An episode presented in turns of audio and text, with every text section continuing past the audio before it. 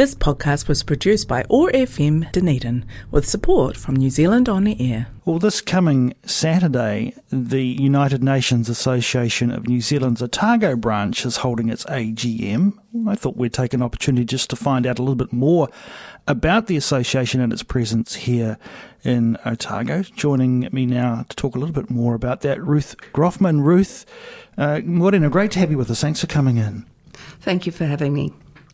United Nations, people picture a, a, a great gathering of international dignitaries from around the world, the flags flying and all the rest of it. Um, perhaps uh, most of us probably don't know that the United Nations has a, a, presence of, of the type that we have here in Otago. Perhaps uh, you could explain a little bit about the association and your uh, affiliation with it. Okay, well, basically, there was a need was felt to have an Otago branch. And so last year, we actually launched um, this organization. And it was a really wonderful, informative launch with plenty of speakers on climate change and ethical leadership and peace. We had eminent speakers at the time. Um, basically, the idea here for United Nations is an informative nature to let people know about what United Nations does, either globally or locally. But from a local point of view, we want to do things that the community feel is beneficial for the community.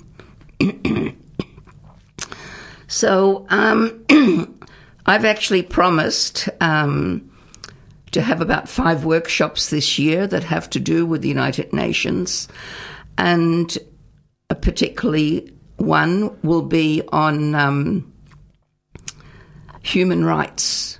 I think that's such an important subject to talk about, especially youth for human rights. And there's also going to be um, a General Assembly um, mock up, which we'll probably do at the university.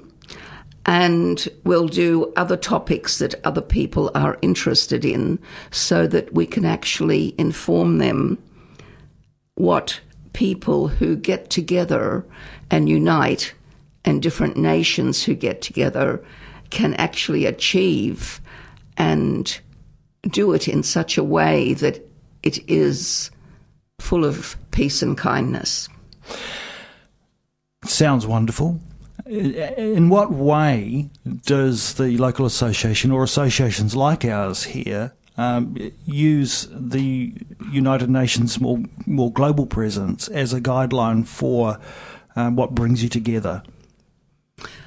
Okay. Um, well, we can actually take advantage of different ambassadors from different countries um, and get them to speak in our area about what it is like for United Nations in that particular country. And that really opens our eyes as to what United Nations can do. Um, there are are a lot of sustainable goals that have been um, put together in the last couple of years for United Nations to achieve. And I think that if we concentrate on those, then we can work towards um, something really happening. These things are like um, more food available to everyone, um, water situations, um, fisheries, uh, you know, different things like that, in providing things for the community that are necessary but may not be optimum at the moment.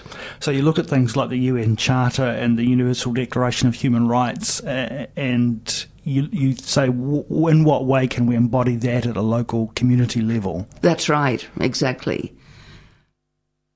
Uh, do you want to know what way? yes, that will be fantastic. okay. okay. Um, All right. Well, it's basically putting out, you know, well, it's very much a peace thing, and um, and we have to generate peace all the time.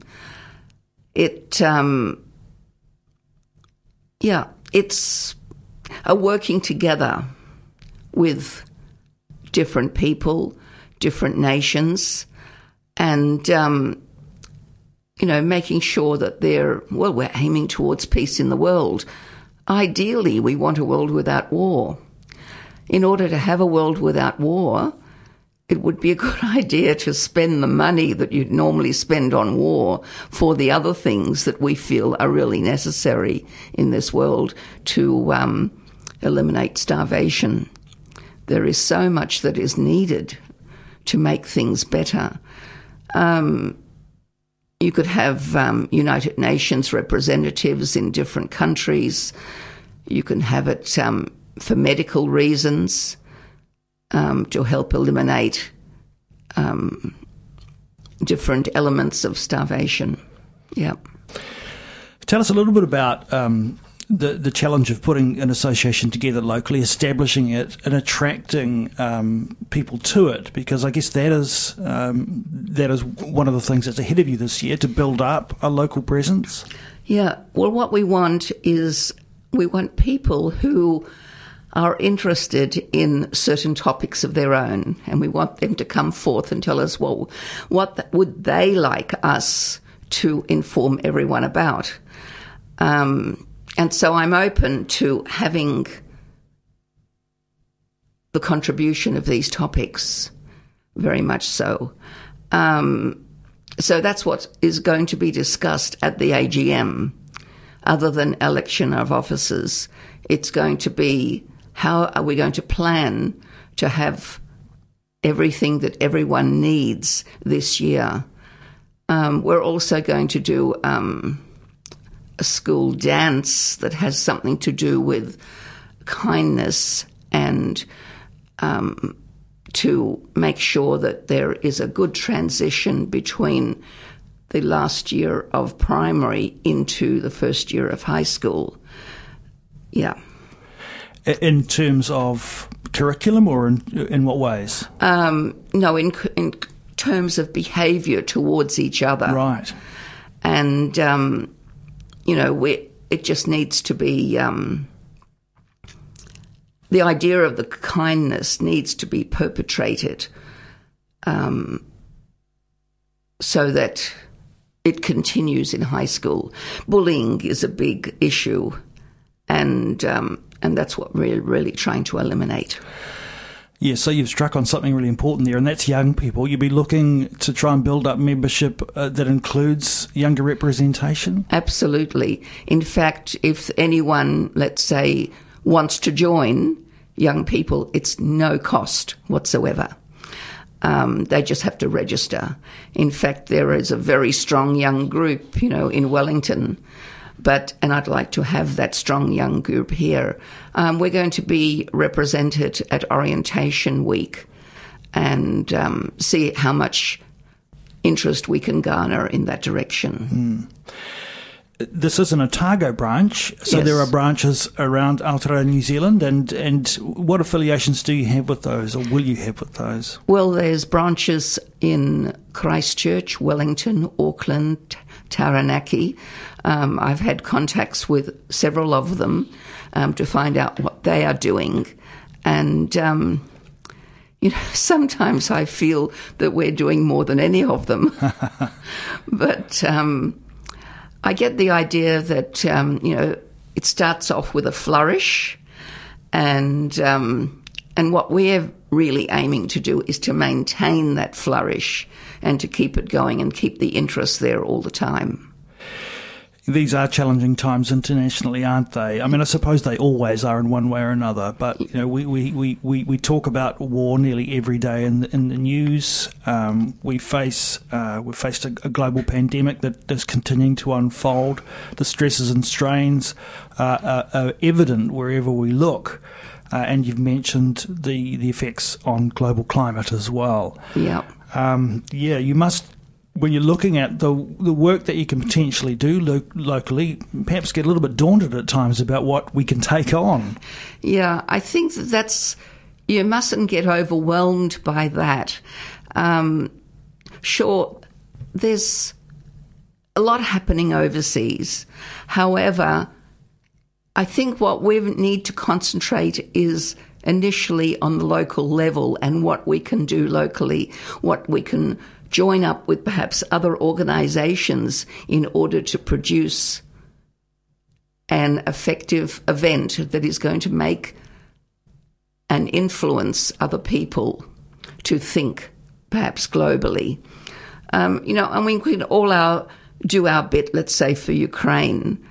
Um, you know, I I knitted a teddy bear, and I had knitted for years and years and years. um, so, you know, everyone can actually do something. But initially, I think we need to take on a role of education, of educating people about all these different topics so that they are aware of um, what each person can do, even on a, in a small basis. You mentioned education. This is a university city. We have a Centre for Peace and Conflict Studies here. Are there some cross pollination going on there? Yes, um, we can use the staff in that area, and we already have done that. In fact, I think that's my best source of information. If I want speakers, I'll just go to university and I will just approach speakers that way. There are people there who are more than willing to impart their knowledge to the public. And I think this is a wonderful way of doing that rather than just, oh, well, you, if you're attending university, you'll go to lectures. These are things that the public needs to be aware of. So Saturday's AGM is an important one, obviously for the for the, the reasons that AGMs always are. There's Yeah. some official box ticking to do and uh, elections to be had, but this is a direction setting opportunity as well, isn't it? Yeah, that's right. And everyone is welcome.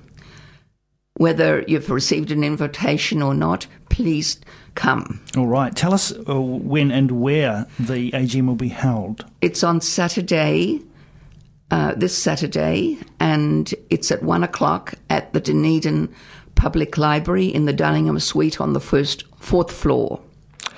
All right, things get underway at one o'clock. That's the United Nations Association of New Zealand Otago Branch AGM.